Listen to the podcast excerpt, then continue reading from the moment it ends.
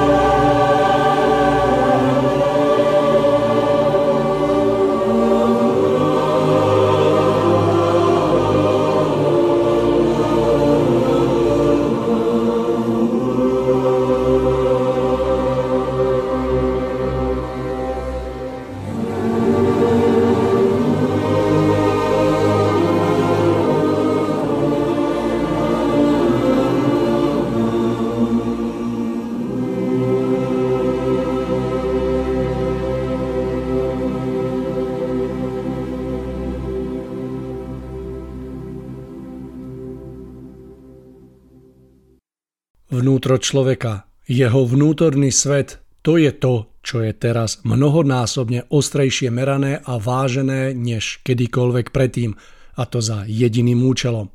Aby toto vnútro bolo pravečnými zákonmi stvorenia súdené. Súdené v rámci spomínaných pravečných zákonov stvorenia znamená však pre človeka jediné.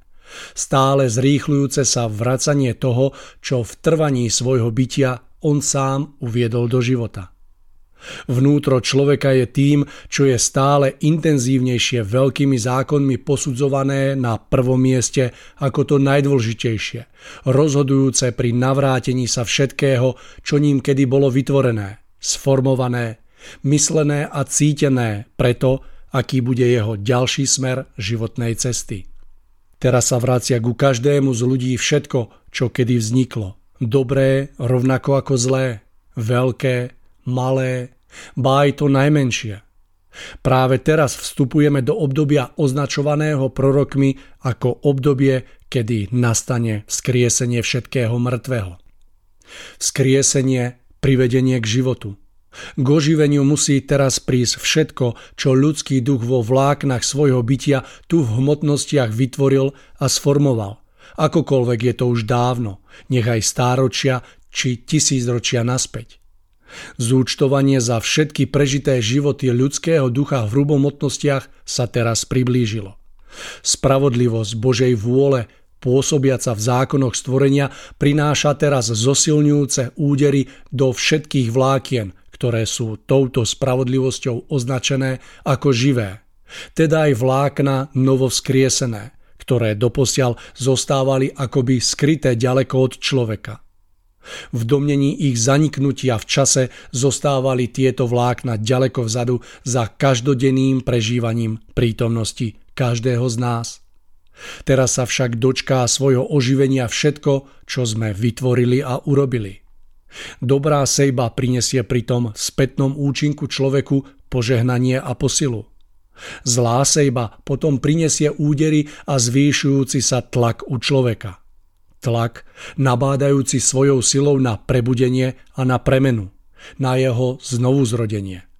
Spolu so spravodlivosťou Boha pôsobí však vo veľkých zákonoch súčasne aj milosť Božej lásky, ktorá svojim druhom umožňuje v premene človeka k dobrému mnohé z vlákien zla ešte na poslednú chvíľu prežiariť čistým svetlom jeho znovuzrodenia.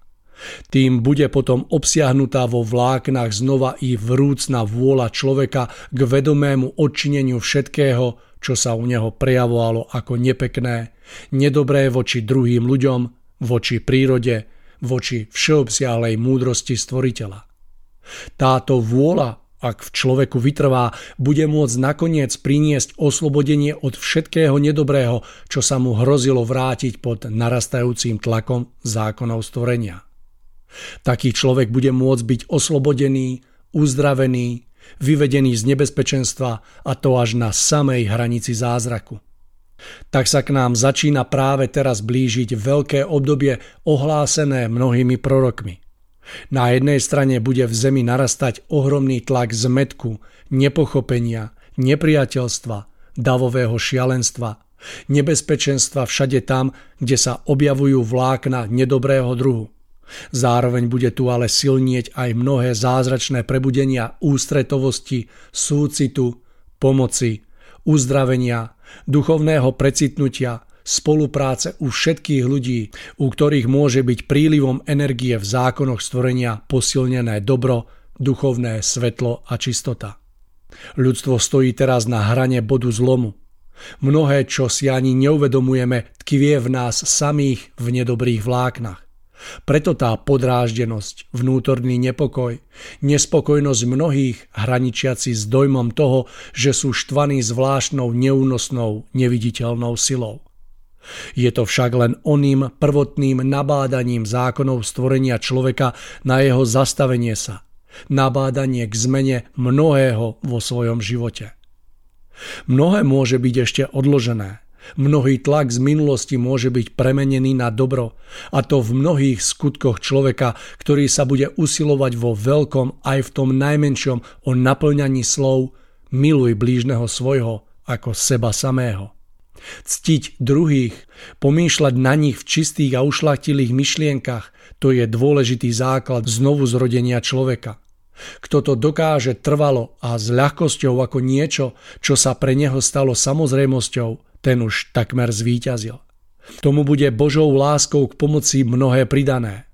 Ak si udrží v sebe pokoru, skromnosť a detsky čistú radosť, potom celkom iste prekoná všetko, čo ešte teraz hrozí, že sa mu snáď postaví do cesty.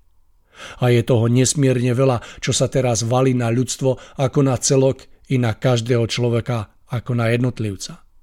Nie je tu tiež už žiadnej ochrannej ruky duchovných pomocníkov, ktorí by naďalej vo svojej dobromyselnosti mohli zasahovať do vlákien človeka v snahe ich ešte pozdržať, že na ne bude pozemský človek viac zrelý, tak ako to títo pomocníci robili po tisícročia. Nie je tu inej sily než mocného prúdenia spravodlivosti Božej. To je ono nové, čo sa tiež teraz začne znova ešte viac v zosilnení prejavovať vo všetkých životoch ľudí na Zemi. Nezadržateľne to teraz smeruje k človeku s otázkou, aký si. Si človekom, ktorý nechal v sebe za celú dobu svojho bytia v motnostiach precitnúť a rozhorieť svetlo ľudskosti, svetlo svojho ducha. Alebo si ten, ktorý dar života premárnil v naplňaní svojich nízkych sklonov a túžob, ktoré druhým ľuďom prinášali len nečistotu, utrpenie a bolesť? Najväčšia časť ľudstva balancuje dnes medzi oboma prúdmi.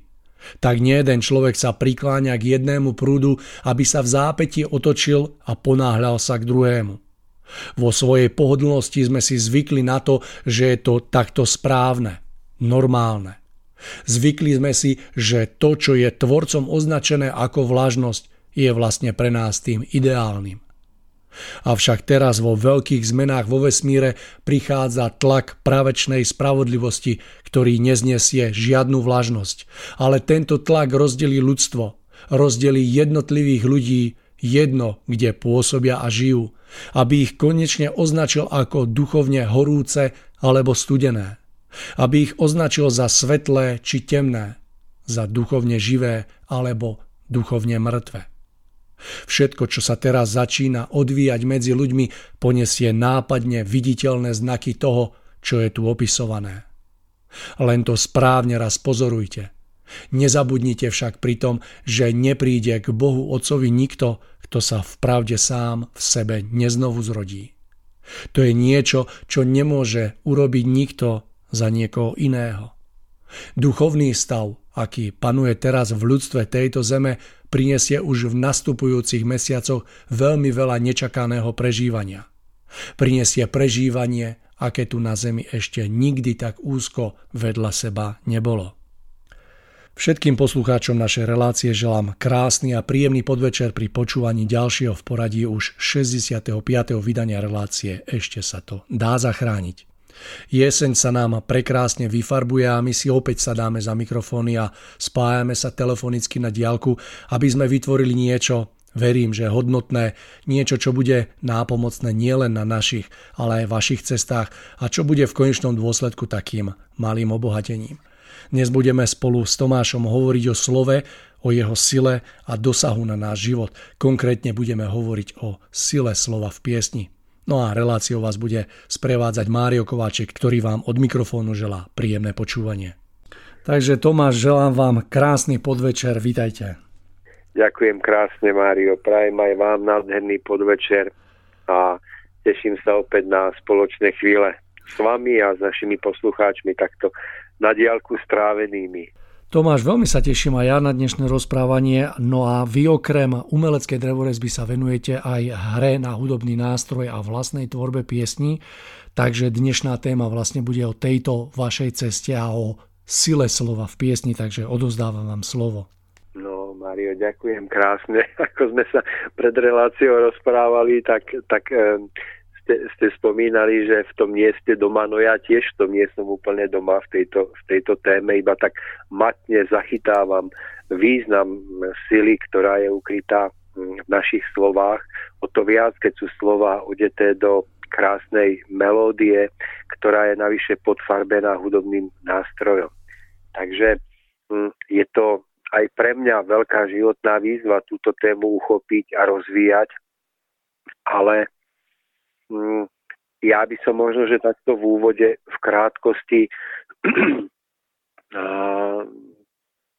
opísal svoj vnútorný, mm, tie moje pohnutky, ktoré ma viedli k tomu, aby som na túto cestu poznávania krásy slova v piesni nastúpil a potom sa dostaneme postupne nejakej hlbšej podstate, ktorá je za tým ukrytá, ktorá už priamo nesúvisí s mojou osobou a s mojou cestou ale ktorá je taká, myslím si, že duchovne významná a že v budúcnosti alebo vôbec pri obrode spoločnosti a zeme ešte zohrá, tak ako aj v minulosti zohrala veľmi vysokú a významnú úlohu. Ja tu e, sedím v miestnosti, kde som sedel ako chlapec, hádam 5, 6, 7 ročný a prijal som si mať e, vlastnú gitaru, pretože som ju nemal, tak v rohu miestnosti bolo opreté veslo, ktoré sme používali na splavovanie túto rieky Oravy s kamarátmi na nafukovačkách. To asi, Mario, dobre poznáte tie detské radovánky. Veľmi dobre, veľmi dobre. No a na polystyrénoch a na nafukovačkách a na nafúknutých pneumatikách z čohokoľvek, čo plávalo po vode, tak to všetko sme používali na to, aby sme sa cítili ako, ako námorníci, ako objavovateľia nových svetov za tou našou bytovkou, kde tečie rieka Orava. No a, a ja som si pre tieto účely vyrobil veslo zo smrekovej dosky. Asi si to viete predstaviť, dlhá rúčka, na konci e, tak trochu rozšírená, niečo ako taká veľká hranatá varecha. no a, a, a ako som tak sedel v, tej, v tejto izbe, mm, predhádam viac ako 30-35 rokmi, tak mi oči padli na to veslo. A to mi napadlo, že, že to, z toho by mohla byť dobrá gitara. No a hneď som si predstavil, ako sú v tej dlhej úzkej časti, kde, kde, kde sa to drží, aby ste mohli veslovať, natiahnuté struny.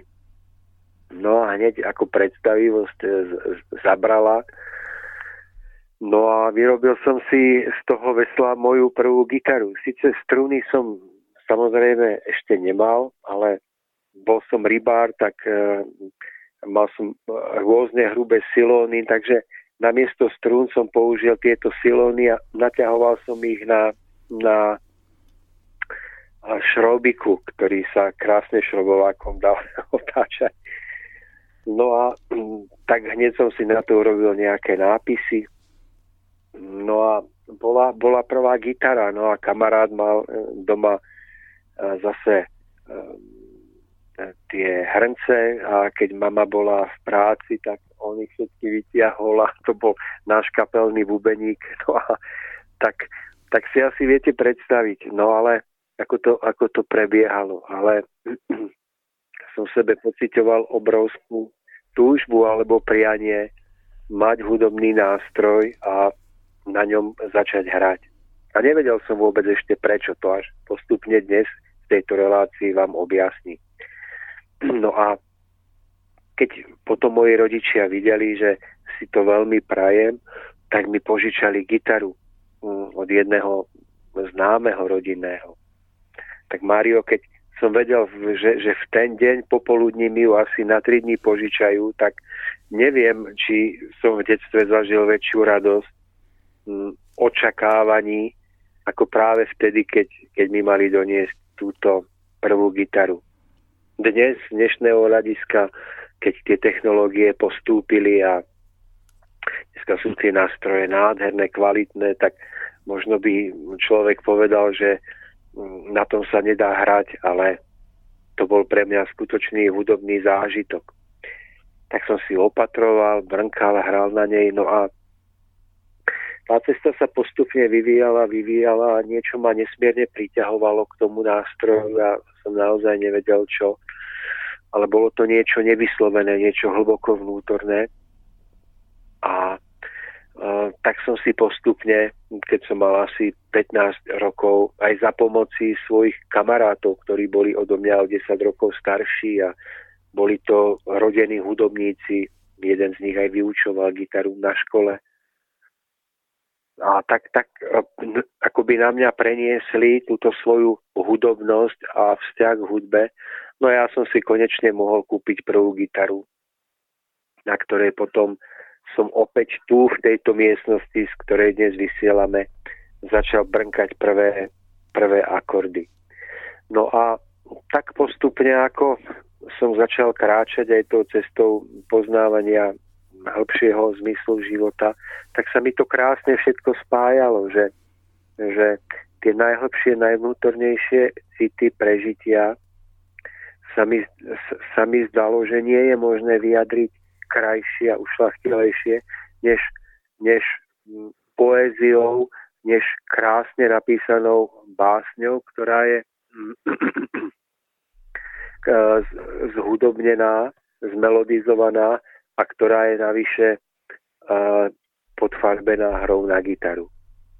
No a všetko, čo som v živote prežil v tom období a čo pre mňa bolo silné, tak som sa snažil, nie že snažil, to úplne prirodzene šlo, že to sa odkávalo do tých melódií a do, do tých mojich prvých piesní.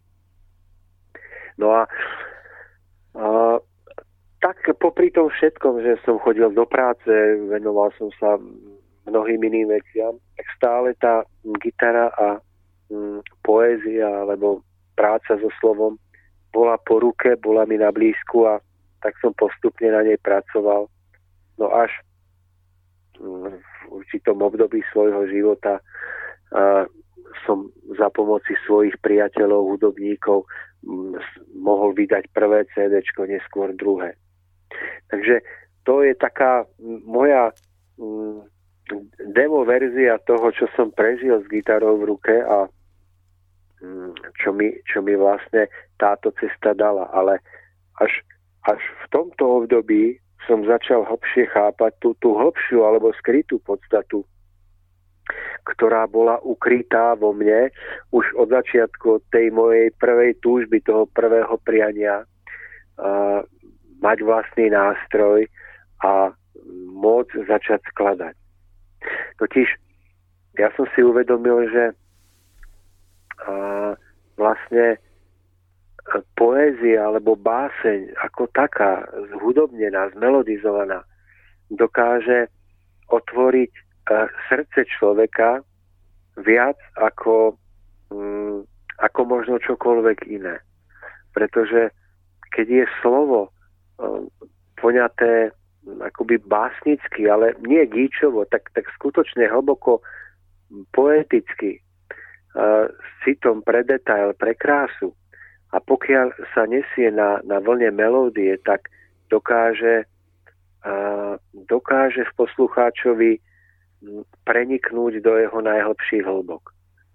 A dokáže mu možno, že niečo našepkať, niečo poradiť, vytvoriť určitú emóciu, zážitok, ktorý mu pomôže na jeho vlastnej ceste vnútorného vývoja posunúť sa ďalej. A som si vlastne potom začal viac a viac uvedomovať, a akú významnú úlohu zohrali v spoločnosti, napríklad v ruskej spoločnosti, takí básnici, bardi a pesničkári, ako bol Bula do Kudžava, alebo Vladimír Vysocký, alebo napríklad v Československu Karel Kryl, že a nie len on, napríklad aj Jaroslav Hudka, že mm, ak si všimnete, tak vždy, keď sa diali nejaké veľké spoločenské premeny, ktoré mohli mať aj podobu revolúcií, tak všimnite si, že vždy pri tom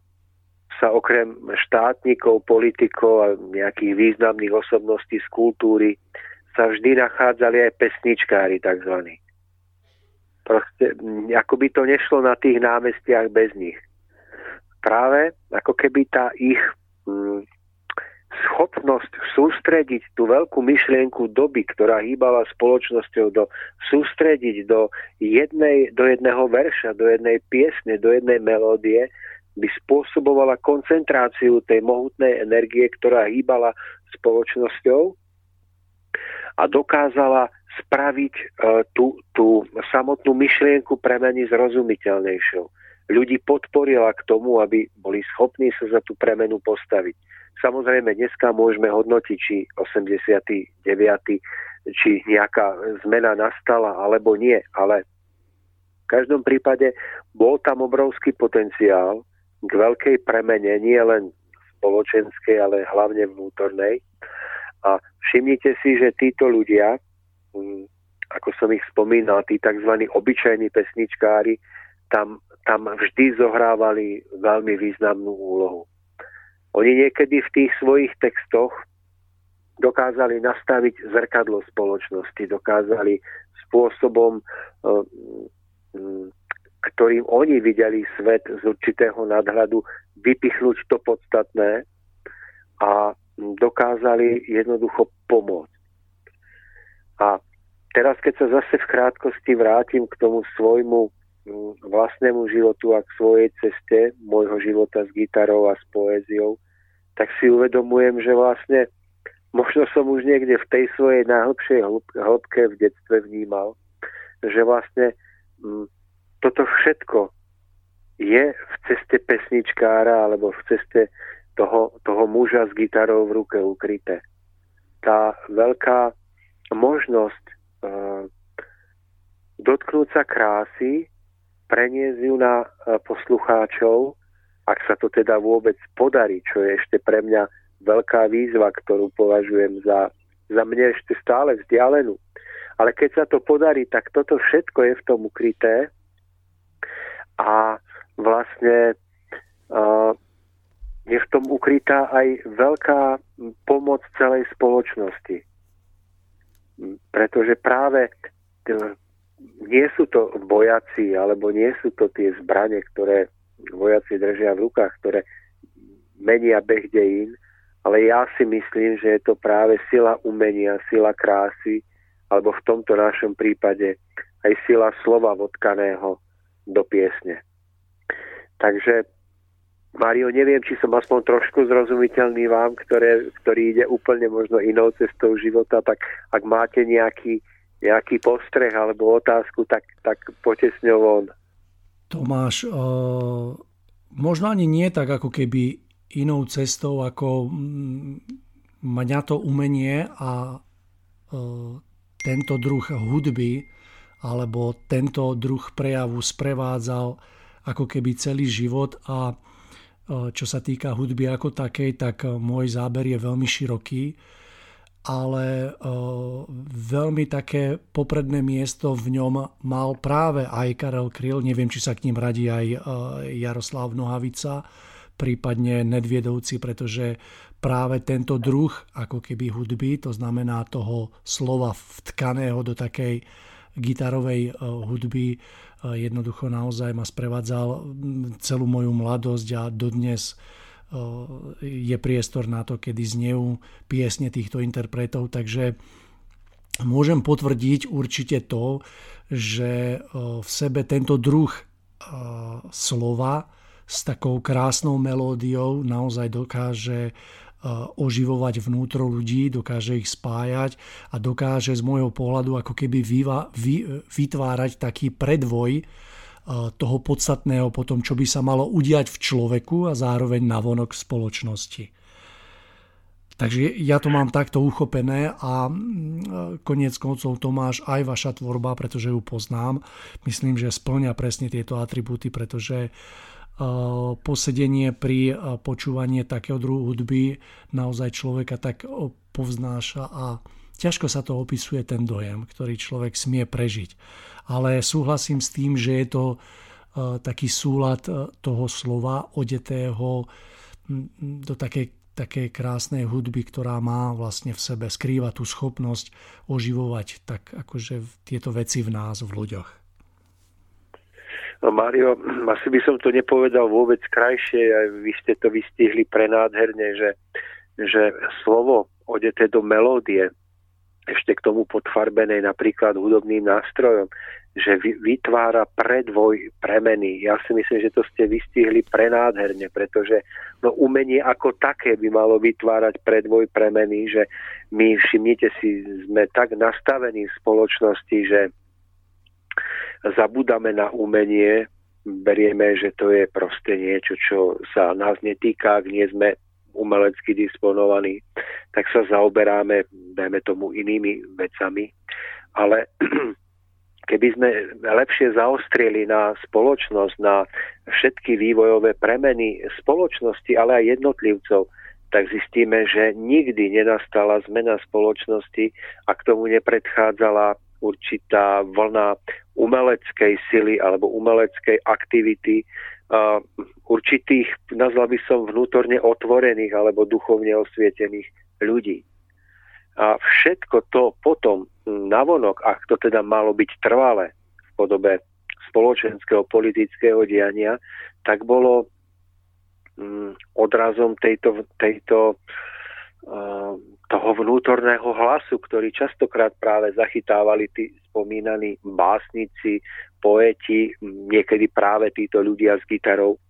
Ale v každom prípade umelci ako takí, pretože toto, o čom rozprávame, že vývoj spoločnosti je spojený s umením, s krásou, ktorá sa dotýka citu a ducha, a ktorá vychádza z citu a z ducha, preto sa ho môže dotknúť, tak je, je všestraná záležitosť. Ona sa nikdy nedá vtlačiť iba do jedného výtvarného alebo umeleckého žánru, ale je, tých žánrov je nesmierne mnoho. To môže byť naozaj mm, beletria, poézia, malba, ale práve je to aj tá hudba, to slovo odete v piesni, pretože sa mi to javí tak, že Uh, sú ľudia, na ktorých možno iné druhy umenia nepôsobia tak silno alebo tak zrozumiteľne, lepšie povedané, ako je práve to, to počuteľné slovo. Slovo, ktoré je možno jemne do, dofarbené rímom, ale v ktorom sa nachádza hlboká myšlienka, ktorá akoby ukazuje cestu a je práve týmto predvojom premeny, ktorá má nastať v tom živote jednotlivca a nakoniec aj, dajme tomu, v komunite alebo v spoločnosti ako takej. Takže Mário, za mňa ste to vystihli prekrásne a vlastne dostávame sa aj k tej hlbokej podstate, že človek, ktorý pracuje napríklad so slovom formou beletrie, poézie, môže byť iba takým, takým poplatným spisovateľom, ktorý vlastne píše preto, aby zarábal, alebo že môže byť takým poplatným spisovateľom alebo takým obchodníkom, ktorý to robí preto, aby ja neviem, získal úspech alebo preto, aby predal, aby zarobil peniaze, aby pobavil ľudí. A toto všetko sú pohnutky, ktoré nakoniec ale vedú k tomu, že samotná hodnota tohoto, tejto cesty prúdko padá. Áno, pretože, pretože to nestačí na to, aby človek splnil tú najvyššiu duchovnú úlohu, ktorú má, ak bol obdarovaný citlivo pracovať s darom slova alebo melódie alebo obrazu. A preto si myslím, že tou najzákladnejšou podmienkou je životná múdrosť ktorú každý z nás v živote postupne nadobúda, ale ktorá musí mať svoju vysokú úroveň, aby mohla potom samotnej umeleckej tvorbe dať význam, dať skutočnú hodnotu. A, a myslím si, že žijeme v dobe, kedy, kedy je spoločnosť veľmi chudobná práve na tento rozmer tvorby, na, na, na rozmer vnútornej hodnoty pretože teraz sa nebudeme baviť o divadle, o malbe, o iných žánroch, ktoré, ktoré zúfalo proste upadajú mm, do vulgarity, do, do proste primitívnosti, ale zoberme si ten náš uh, ža, dnešný žáner, o ktorom hovoríme, a to je žáner toho Mm, toho človeka s gitarou v ruke, že vidíte nesmierne obdarovaných, talentovaných, možno že hudobne vzdelaných, kultúrne vzdelaných ľudí, ale vidíte tam tú, tú prázdnotu, tú bezsielnosť, proste cestu, ktorá nikam nevedie iba k tomu, že sa posluchač pobaví, povie si, bolo to super, ale okrem nejakých brilantných post toho, toho skladateľa, ktoré poukazujú na jeho osobnú veľkosť, v tom nie je nič viac a to je zároveň veľmi málo. Takže chcel by som povedať, že ako taký cieľ každého človeka, ktorý pracuje s, s poéziou, so slovom, alebo aj s tou spomínanou gitarou v ruke, je obsiahnutý v pojme alebo v slove bard. Ja som to slovo už nespomenul, aj keď som nevysvetlil jeho obsah, ale bardi boli v skutočnosti nesmierne vnútorne otvorení, prebudení ľudia, ktorí boli, dá sa povedať, akoby rytiermi, ktorí ale nenarábali s mečom alebo, alebo nejakou inou zbraňou, ale namiesto inej zbrane mali v ruke práve hudobný nástroj. A nebola to vždy gitara alebo lutna, niekedy to boli aj iné nástroje, sláčikové nástroje, rôzne iné brnkacie nástroje ale boli to nástroje, ktoré dokázali veľmi jemne a elegantne zvýrazniť, dofarbiť a umocniť hodnotu samotného slova a samotnej múdrosti, ktorú vlastne v tých slovách a v melódiách odozdávali bardi ďalej. No a vlastne dnešná doba je plná pesnička zabávačov, ale je veľmi chudobná na skutočných bardov. Na rytierov, s nástrojom v ruke. A preto aj dnes máme túto reláciu, pretože ja som si uvedomil, že je nesmierne dôležité zvolať do sveta, pripomenúť, že je tu jedna veľká významná duchovná úloha, na ktorú možno, že mnohí mladí ľudia pociťujú ako významnú, tak ako som ju pociťoval niekde v podvedomí už dávno a ja sám. Ale proste nemajú to objasnené, nemajú to vedome pochopené, takže iba tak sa možno, že motajú okolo, skladajú si pesničky, a, a, ale niekde v hĺbke cítia, že to nestačí. No a, a toto pripomenutie by malo byť akousi výzvou k tomu, aby sme my všetci, ktorí vnímame, že to máme vo svojej ceste, aby sme si uvedomili, že musíme ísť do hĺbky, a práve v tej hĺbke je potom ukryté naplnenie tohoto skutočne krásneho, veľkého poslania duchovného aj, aj spoločenského.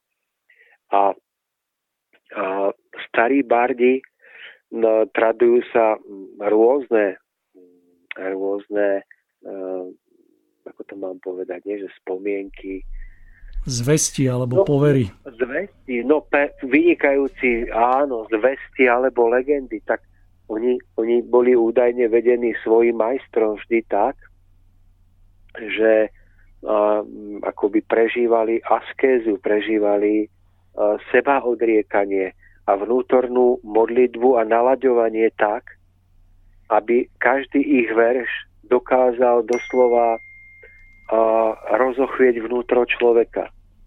A na to, aby to dokázali, tak prechádzali veľkou cestou vnútorného vývoja, veľkou cestou seba zaprenia a veľmi hlboko vnikali do podstaty slov a melódií, aby melódia a význam slova vytvárali taký celok, že keď si ho daný, keď daného poslucháča zapôsobí, tak mu zmení život. Ako nie tým prvoplánovým násilným spôsobom, ale silou krásy a toho vnútorného volania k skutočnej hodnote. Hej, čiže tak, ako si predstavujete, Mário, že existujú napríklad uh, tí šaulínsky mnísi alebo rôzni majstri bojových umení, ktorí naozaj sú majstrami, že naozaj to ovládajú tak, že dokážu z nášho pohľadu neuveriteľné veci proste každý ten, to odvetvie bojového umenia má takýchto svojich majstrov alebo veľmajstrov a to sú, to sú skutočné veci, kde sa nám až akoby zastavuje rozum, čo dokážu. Ale toto isté vlastne sa dialo aj v tom bardovskom poňatí, že ten, ten skutočný majster slova a, a melódie vlastne dokázal piesňou viac ako silou e, tela alebo zbraňou. A dokázal byť tak otvorený, že melódia, ktorú pri všetkej napríklad jednoduchosti a prostote, ktorú dokázal uh, zapísať do piesne spolu s textom, bola tak silná, že predstavte si, že počúvajúci je obklopený hradbou negatívnych myšlienok, negatívnych pocitov, rôznych neviditeľných foriem, ktoré mu bránia otvoriť srdce. A už tam neprenikne nič cez tú hradbu, žiadny názor, žiadne slovo, niekedy už ani utrpenie, ani radosť. Proste tamto vnútro je zamurované v tej temnej hradbe, ktorá je obrastená tým neviditeľným popínavým porastom temna. A ten Bart dokázal ako taký rytier doslova nabiť tú delovú gulu a vystreliť ju tak, že tá hradba praskla. Že, že tá hradba sa jednoducho z, akoby zbúrala. Hej. Alebo si predstavte, že ten Bart bol podobný uh, lukostrelcovi, že lukostrelec strieľa uh, z uh, luku a úspešný je vtedy, keď ten e, šíp prenikne cez pancier toho mm, akoby nepriateľa, ktorého sa snaží zasiahnuť. Teraz si predstavte to v tom pozitívnom obraze, že, že ten, ten Bart striela tónmi. On akoby nestriela šípom skutočne fyzickým, ktorým by šiel niekoho, niekoho zasiahnuť alebo nebodaj zraniť, ale on strieľa šípom melódie, šípom slova, šípom energie, ktorá je sústredená v jeho silných prežitiach a, a v jeho múdrosti a je sústredená do, ako, ako cez šošovku na jeden bod a tým je to dané slovo, daný verš a daná melódia. A keď je on skutočný bard a skutočný majster, tak on, on tak vybrúsi tento šíp, že keď ho vystrelí, tak prenikne cez ten ocelový pancier, ten železný pancier toho dotyčného, prenikne dnu a dotkne sa srdca. A to, že sa dotkne srdca, znamená, že, že, že ten, koho zasiahne takýto lúč sily sústredenej skrze slovo a melódiu, sa náhle, náhle napríklad mu vypadne slza z očí, precitne. Náhle náhle je z neho lepší človek. Náhle sa usmeje, náhle má chuť urobiť niečo dobré, čo by predtým nikdy nebol spravil. A to je práve to, o čom dnes chcem hovoriť, že z, z mora pesničkárov a zabávačov inak mimoriadne obdarovaných, často mimoriadne obdarovaných ľudí, by sa mali zrodiť takíto ľudia, bardi, ktorí nebudú robiť svoju prácu pre úspech, pre peniaze, pre osobný pocit e, dôležitosti, ale preto, že pochopia svoju cestu ako službu svetlu, ako službu dobru, službu e, ducha. A ak toto pochopia, tak ich tvorba náhle získa hĺbku, získa vážnosť a celú zručnosť, celú múdrosť, celú schopnosť ohýbať slova, pracovať s nimi, vložia do služieb takéhoto duchovného rytierstva a dokážu meniť srdcia ľudí a, a čo je potom krásne, dokážu meniť spoločnosť ako takú. A to už zase sa dostávam k tomu Krylovi, k tomu, k tomu Okudžavovi a mnohým ďalším. Že Neviem, či oni to robili takto vedome. Určite aj Nohavica patrí ehm, mnohými svojimi piesňami k ním. Aj keď mám k časti jeho tvorby ehm, určité výhrady, ale nie som tu na to, aby som ich posudzoval, ale myslím si, že to najlepšie a to najkrajšie ešte len má prísť. Že hm, poňať cestu práce so slovom, s melódiou a s gitarou alebo s nejakým sprievodným hudobným nástrojom ako duchovné poslanie. Vedome pripomínať ľuďom, odkiaľ prichádzajú, kam sa majú vrátiť. Pripomínať im, aký význam má prítomnosť, v ktorej žijú. Pripomínať ľuďom hodnotu dobra hodnotu citu, pravej lásky, hodnotu vernosti. A to samozrejme e, niekedy v tých najjednoduchších veršoch, ktoré opisujú tie najbežnejšie veci nášho života, tam všade je možné rozochvieť cit, ktorý nakoniec sa k týmto vysokým hodnotám, ktoré som pred chvíľou spomínal, on sa k ním do, dopracuje, on ich zavníma. Ale my jednoducho o tomto nemáme povedomie, tak ako ešte nemáme v spoločnosti povedomie o mnohých ďalších významných, nazval by som to duchovných uh, povolaniach alebo úlohách, uh, ktoré raz snáď budú zase oživené v ich prapôvodnej hodnote a ktoré budú pomáhať a ktoré budú premieňať túto zem do podoby krásnej rozkvitnutej záhrady. Takže uh, oni, tzv. bardi, mali v rôznych národoch a kultúrach iné, iné pomenovania, inak sa volali. A to teraz nie je dôležité, ale dôležité je ich náplň. A oni boli skoro vo všetkých starých kultúrach, národoch, proste naprieč celým svetom. Určite ich boli v Rusku, určite v slovanských e, národoch. A dnes je doba, kedy by sme mali toto povolanie duchovné opäť pochopiť a opäť ho vrádiť do úlohy ducha. A Mário, ja o tom hovorím aj preto, že nie preto samozrejme, že by som ja snad takýmto bardom bol to. Mám založenú stránku Bard, kde sa tejto tematike stručne venujem ale uh, hovorím o tom ako o vízii aj pre mňa samého. Ako o krásnej ceste, ktorá, ktorá možno sa ale nebude týkať len mňa, ale určite aj množstva iných ľudí a mladých ľudí, mužov i žien, ktorí, keď to pochopia, tak to začnú vrať vážne. Hej. Že aj dnes, keď počujem, že niekto povie, a ten si tam brnka na gitare, asi nemá čo robiť, hej, že keď ja teda hrám, trénujem a snažím sa ladiť na tieto vyššie prúdy a by som smel niečo prijať, tak, tak v tom vnímam tú povrchnosť a plítkosť, akým, akú my ľudia hodnotíme túto cestu a povolanie. Preto mm, hoď ja sa tým ľuďom nečudujem, ja sám som to takto ešte donedávna bral, ale tak ma až trhne v ušiach, keď počujem, že tam niekto brnka z dlhej chvíle.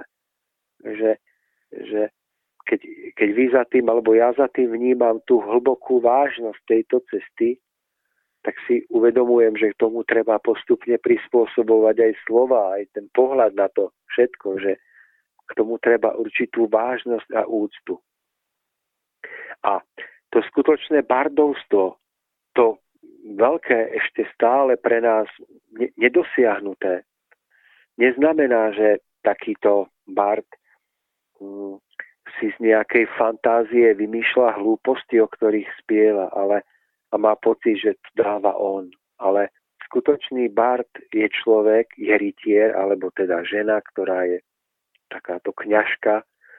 A ale ja budem hovoriť o bardoch, pretože v tom úzkom rode je mi to bližšie, tak, e, tak si myslím, že jeho úlohou je byť schopný otvoriť svojho ducha smerom nahor, aby príjmal inšpirácie múdrosti, inšpirácie obrazov, ktoré, ktoré potom slovami maluje a melódií, ktoré, ktoré budú ako tie ostré šípy robiť zázraky s ľudským srdcom. Čiže kto by sa chcel vydať na túto cestu, na túto veľkú, krásnu cestu, tak by si mal uvedomiť, to je môj osobný názor, že musí sa naučiť počúvať nebesa, musí sa naučiť počúvať uh, dar inšpirácií, ktoré prichádzajú z hora, lebo nikdy tú krásnu melódiu, nikdy ten krásny osvietený text nevydolujete sám zo seba. To všetko je iba dar z nebies, ktorý je daný človeku, ak sa v pokore skloní, ak v pokore túži vradiť svoje schopnosti do tejto najvyššej vôle. nie ako taký prvoplánový učiteľ alebo mentor, ale s najväčšou pokorou duch, ktorý prichádza pripomenúť to podstatné, pripomenúť podstatu bytia, podstatu, odkiaľ pochádzame, kam sa máme vrátiť a všetko to hodnotné. Čiže nie si vymýšľať, nie mať pocit, že to ja dávam, ale pokore sa skloniť a byť schopný to prijať. Lebo to najväčšie je vždy iba v pokore prijaté.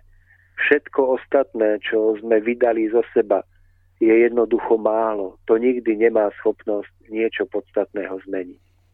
A ja o tom, Mário, nehovorím teraz preto, že som o tom čítal nejakú knihu, alebo mi o tom niekto vravel, ale ja naozaj si uvedomujem, že keď sa snažím stíšiť sa s gitarou v ruke a, a túžim sa zachvieť v krásnom slove a v krásnej melódii, tak si uvedomujem, že to môže prísť iba ako dar.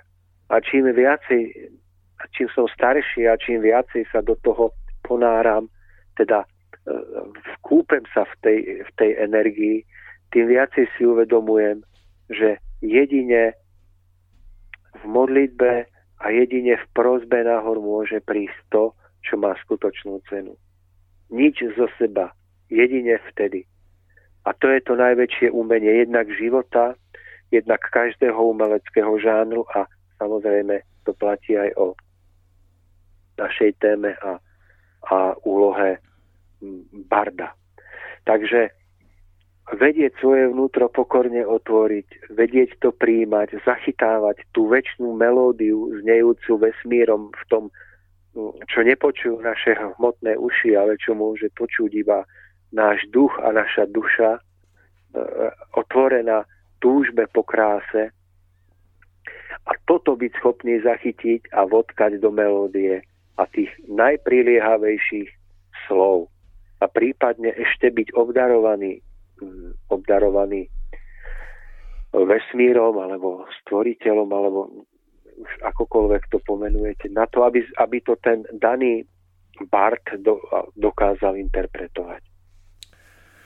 A aby som ešte mm, ako nehovoril len o bardoch, tak rád by som spomenul, že rovnako krásna a rovnako dôležitá, možno dôležitejšia je, je úloha žien v tomto smere. To, oni asi si nebudú niesť názov Bart ako rytier s nástrojom v ruke, ale ako kňažky, ako mm, kňažky čistoty a ducha tej posvetnej túžby po svetle, ktoré môžu za doprovody líry, harfy, e, napríklad aj gitary alebo jemných brnkacích nástrojov vyludzovať tak prekrásne melódie, e, napríklad obohatené spevom alebo jemným vokálom, že aj keď by ich nikto nepočul, alebo aj keď by ich počul iba sused alebo najbližší v okolí, tak keď oni budú správne prežívať túto hru ako v tom, v tom uh, vložení sa do tejto úlohy, tak oni dokážu robiť zázraky. Nemusí to byť zázrak navonok v tom, že tam, im tam prídu tisíce ľudí, ktorí budú skandovať pod pódium, ale tie neviditeľné jemné prúdy, ktoré sa cez takéto ženy lejú, a oni sa lejú, aj keď takáto žena maluje obraz, alebo vyšíva šaty, alebo robí niečo iné, ale obzvlášť si myslím, že aj pri tej hudbe, tak, tak tieto jemné prúdy potom pôsobia do okolia, jednoducho e, poznášajú atmosféru, vytvárajú krajšiu auru toho daného domu, bytu, národa. A ja, ja to nemám vedecky podložené, ani sa o to nesnažím, ani to nepotrebujem, ale ja verím v túto neviditeľnú silu týchto dejov. Že takto precítená modlitba hmm, za doprovodu spevu alebo nástroja má schopnosť rozlamovať tie, tie hrubé múry hradieb ľudských srdc. Takže Mário,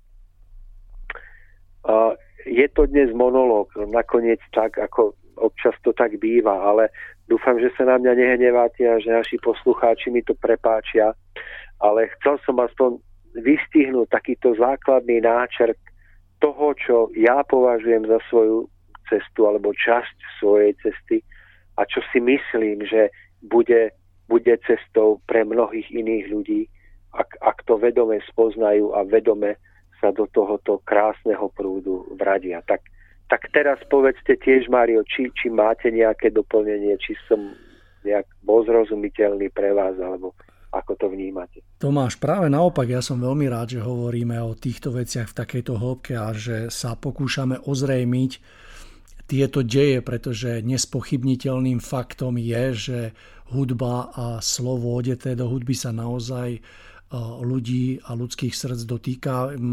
Keď ste rozprávali, tak ja som sa vrátil do svojej takej ranej mladosti, pretože ja patrím ešte do generácie, ktorá strávila obrovské množstvo času pri ohni s partiou si to predstavte, kde z 20 ľudí 15 hrá na gitaru a naozaj veľmi dobre, niektorí sa tomu venujú dodnes. A ja, my, to, to, sú, to je niečo, čo možno dneska mládež asi nepozná, ale to ako by každá voľná chvíľa bola strávená pri ohni a v kruhu vlastne týchto, tejto, tejto melódie, tejto hudby a tých slov, ktoré to sprevádzali.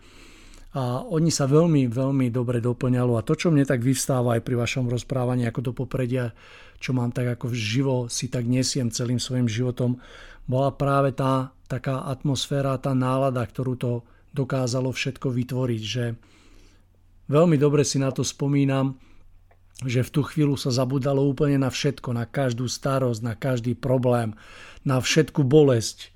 Jednoducho všetko šlo do úzadia a dokázala sa tá chvíľa prežiť v tak obrovskej hĺbke, že v nie jednom oku sa zablišťala slza.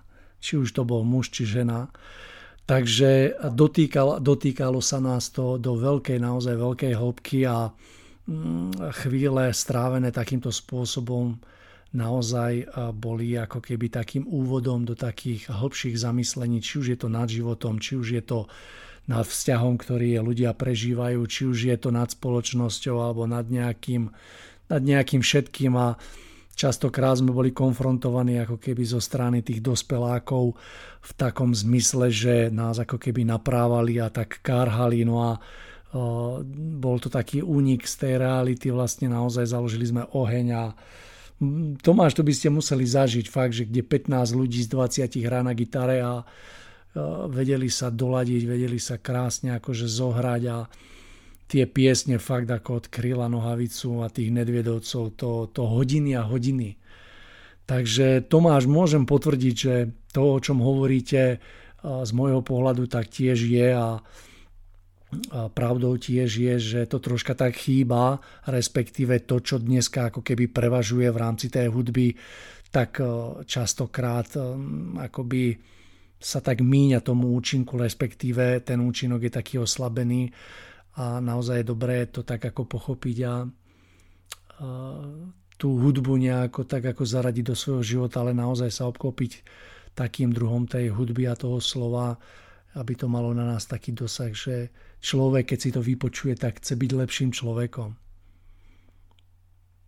Mário, ja ako by som si nedovolil v žiadnom prípade seba dávať za vzor ani v najmenšom, ale e, urobil som jednu, dve piesne, ktoré som hral na verejnosti pred no, veľkým množstvom ľudí a boli to ľudia vysoko hudobne vzdelaní, vzdelaní e, v literatúre, v, v podstate okruh rôznych učiteľov, kňazov a tak. A ja som sa tak trošku až bál, že vystúpiť tam ich bolo asi 200 a teraz im zahrať nejakú pieseň o troch alebo štyroch alebo piatich akordoch zahranú, mm, zahratú nie, nie virtuóznym, v podstate veľmi jednoduchým spôsobom. A, a, tak si ale tak vravím, dobre, veď tak o nič nejde, veď ja nie som ani som seba neprezentoval ako pesničkára alebo hudobníka, tak, tak bude, bude žart, no tak skúsim. A po nejakom krátkom rozhovore s moderátorkou toho podujatia som im zahral jednu alebo dve piesne.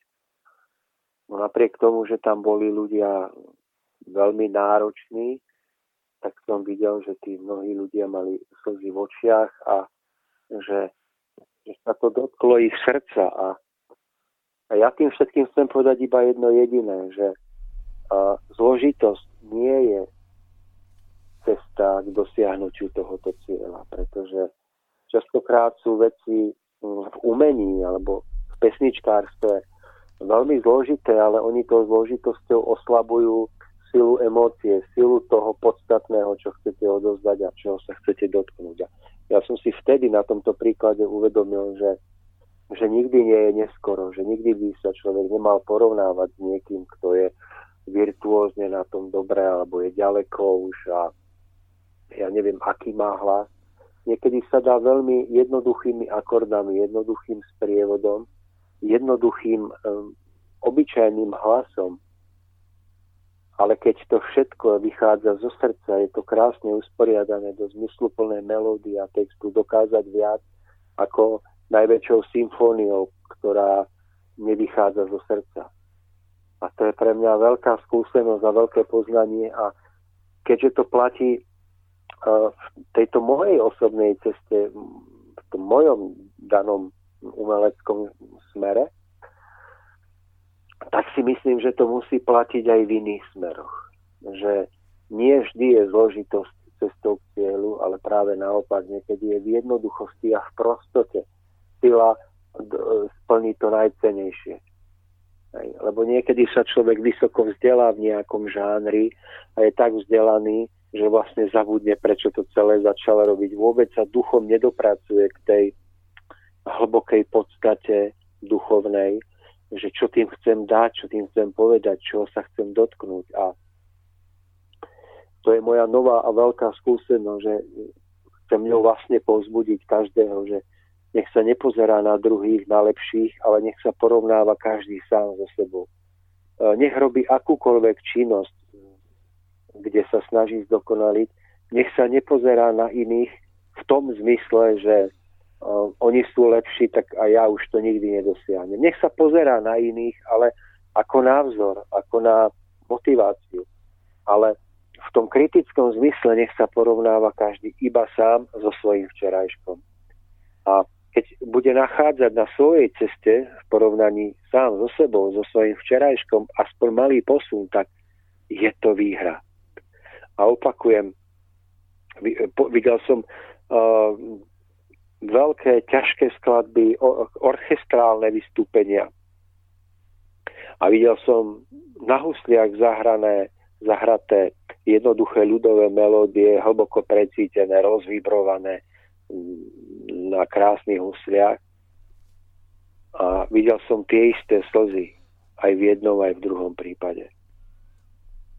A preto by som chcel ešte raz povedať, že uh, táto relácia naozaj nemá byť iba nejakým výkrikom do prázdna, rozprávaním o mne, o mojej ceste, ale ja, ja skutočne by som týmto rád pripomenul, že je pred nami veľká úloha naučiť sa ovládať duchovné bojové umenie duchovného bardovstva.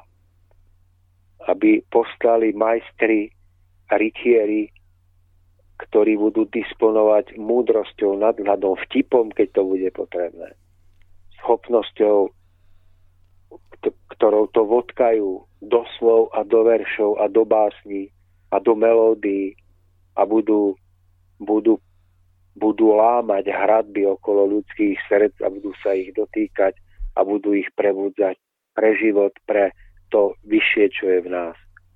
Takže ja to takto osobne vnímam, hovorím vám to ako také svoje najvnútornejšie vnútro. Vlastne neviem, či sa to vôbec takto či, či, či to nie je taká profanácia toho všetkého, ale zdá sa mi, že o tom treba povedať a že by sme si v tom mali začať pomáhať a možno niekedy vznikne a, taký rád bardov alebo nejaké spoločenstvo takýchto ľudí, ktorí si budú zájomne pomáhať a budú vedieť, o čo ide. Že keď sa pozrie jeden druhému do očí, tak budú vedieť, že tu nejde len o to zabrnkať si, zaspievať si, alebo hoci aj to je prirodzený medzistupeň k tomu cieľu, ale že na, na tom najvyššom stupni už pôjde o vedomú vedomú snahu sa navzájom podporiť a podporiť sa vlastnou energiou, vlastným pochopením veci. A ja som šťastný, že ja mám vo svojom živote niekoľko takýchto ľudí, nebudem ich menovať, aby som niekoho náhodou nezabudol. Ale poznám takýchto ľudí, mužov i ženy, ktorí majú tu tento dar a túto schopnosť a som za nich nesmierne vďačný, lebo aj ja z nich čerpám posilu, inšpiráciu, energiu a ja sa zase budem snažiť byť pre nich oporou, aby mohli takto dávať zase krásu slova a piesne na tých svojich cestách. Takže Mário, čo k tomu dodať? Asi by sa dalo ešte hovoriť dlhšie. Obávam sa, že nič nového alebo nič významného by som už nepovedal. Tak, tak čo vy na to? Tomáš, ja som rád, že to odznelo a pokiaľ, pokiaľ je ešte čo k tomu dodať a určite je, tak môžeme vytvoriť čas 2, aby toho nebolo naraz veľa. Áno. No, alebo môžeme, Mário, prípadne pozvať ľudí, ktorých si myslíme, že majú k tomu blízko v tejto dobe a môžeme v ďalšej relácii napríklad pozvať uh, ja neviem, niekoho, ja už mám konkrétne mená, ale tu manželka mi ukazuje, že nemám ešte vravieť, pretože dala mi, mám tu znamenie, z, e, ako sa to povie, znamenie z režie. Uh, tak, takže nemám hovoriť, takže, ale ale dobrý nápad, Mário, že môžeme ešte túto tému ďalej rozvíjať e, pohľadmi napríklad niektorých ďalších ľudí. Čo vy na to? Určite, Tomáš, som za. Verím, že v vašom okolí sú ľudia, ktorí by vedeli do tohto vniesť ešte, ešte kus svetla a jednoducho to tak ako keby ozrejmiť a priblížiť. Tomáš, ja som za jednoznačne. Mario, ja už možno na záver by som ešte jednu, jednu, jeden obraz namaloval slovami. O, že keď hovoríme o bardoch, o celej tejto, alebo o tých šlachtilých ženách, kňažkách tej posvetnej túžby, po svetle, ktoré piesňou hudobným nástrojom otvárajú srdcia, tak mne sa zdá, že aj toto všetko je iba odrazom toho veľkého, nádherného sveta tam nad nami, nad oblakmi, kde odkiaľ k nám prichádzajú tie anielské spevy tých znešených bytostí a sú to spevy, e, v prúde ktorých prichádza posilňujúca energia pre všetko dobré.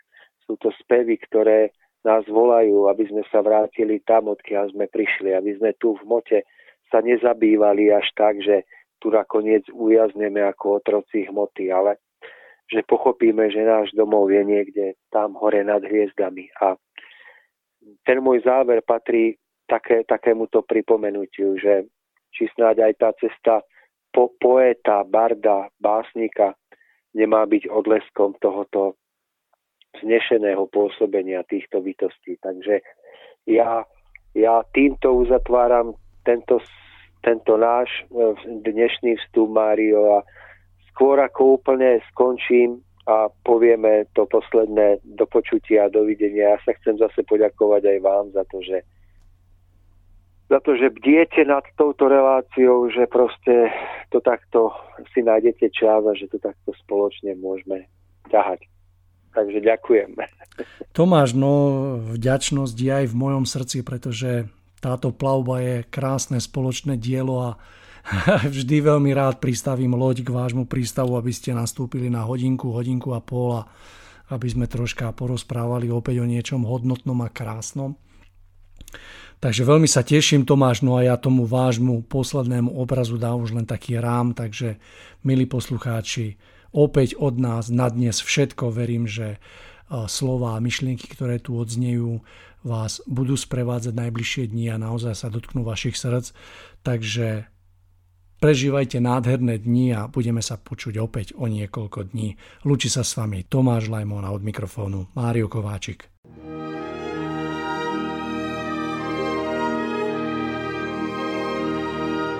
Nalaďte se na dobrou vlnu s rádiem Bohemia.